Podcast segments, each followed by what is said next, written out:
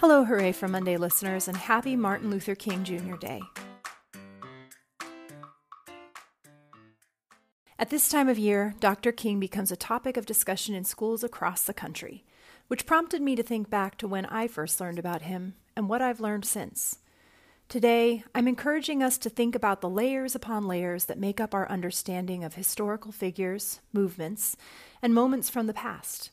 History and the stories that document it are complicated, and that's a good thing. I'm Jenna Fournel, and this is Hooray for Monday, January 15th, 2024. Complicate Stories. When I learned about Dr. Martin Luther King Jr. in elementary school, we colored pages and listened to tape recordings of his booming voice telling us about his dream. He was always smiling on those pages, and the story I grew up with in California in the 80s was one of his dreams fulfilled. Thanks to a few brave teachers who deviated from the prescribed curriculum over the years, the privilege of growing up in a household filled with books, and a curiosity that was stoked by both of these factors, I eventually discovered I was being told a simple and incomplete story. I recently learned that when Dr. King was assassinated in 1968, there were still segregated schools in Virginia, the state where I live today. That is a fact you can discover through a Google search, but I found it because I stumbled upon the Scrabble School in Rappahannock County, Virginia, a Rosenwald school that was built in 1921 during the Jim Crow era of segregation to provide elementary education to African American children. On the website for the school's historic preservation, you can listen to oral histories from alumni recorded about a decade ago. Their powerful stories complicate my understanding of this state I call home. A month ago, I watched Rustin, a film about Dr. King's close advisor Bayard Rustin, who is largely left out of the history of the civil rights movement, some suggest because he was gay. That film complicated my understanding of the March on Washington and the internal politics and prejudices that raged behind the scenes of a movement I realize I only really know on its surface. Each year, students in Inspired Teaching's Real World History class unload a fresh set of oral histories onto the DC Public Library archives that feature stories of Washingtonians who arrived in the city as part of the Great Migration.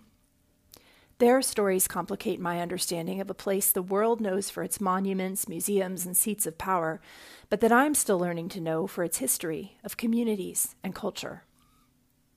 On January 1st, I visited the MLK Memorial and the Lincoln Memorial with my family visiting from out of town.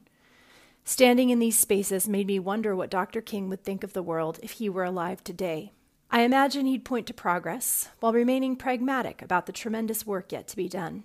In one of the last speeches he gave before he died, Dr. King said, The arc of the moral universe is long, but it bends toward justice. Complicating stories helps us see where we are on that arc and informs us about what we must do to keep bending it. Links to the sources I just shared and the resources and events I'm about to share can be found in our show notes and on our website. Ways to complicate stories. The more students engage with complicated stories, the more they build their empathy and understanding of others. This fuels curiosity and creates access to knowledge that can help move society forward. A coloring book page can't really do that, but here are some things that can. Cultivate different perspective taking. Read books like The True Story of the Three Little Pigs, Hey Little Ant, The Last Stop on Market Street, or Each Kindness, which push readers to look at things from a different point of view. Discuss what that feels like and imagine the stories from another perspective. Gather oral histories.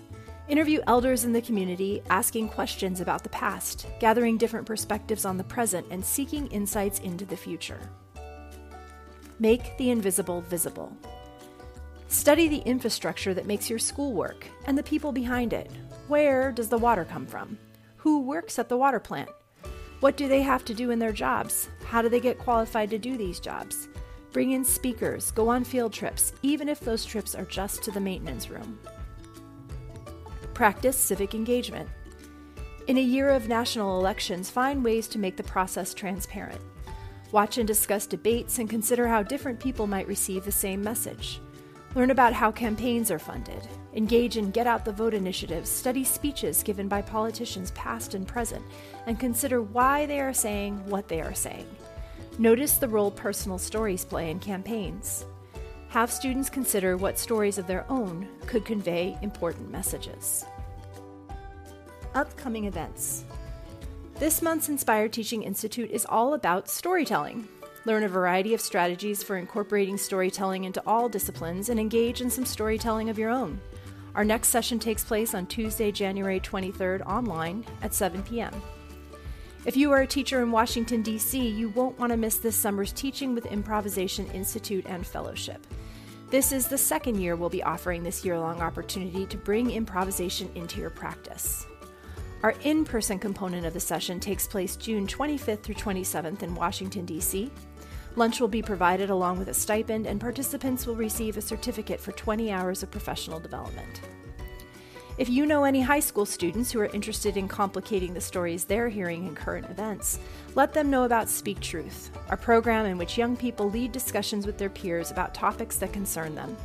We have an online session that is open to students nationwide on January 16th at 6 p.m. Eastern Time, and we have an in person session at the MLK Library in Washington, D.C. on Monday, January 22nd at 5 p.m.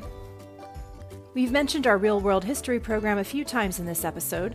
This exceptional course for DC high school students will kick off a second session starting in February. This course includes hands on learning about history and a wide range of things historians can do. Hooray for Monday is an award winning weekly publication of Center for Inspired Teaching, an independent nonprofit organization that invests in and supports teachers. Inspired Teaching provides transformative, improvisation based professional learning for teachers that is 100% engaging intellectually, emotionally, and physically. Our mission is to create radical change in the school experience, away from compliance and toward authentic engagement. Thanks for listening.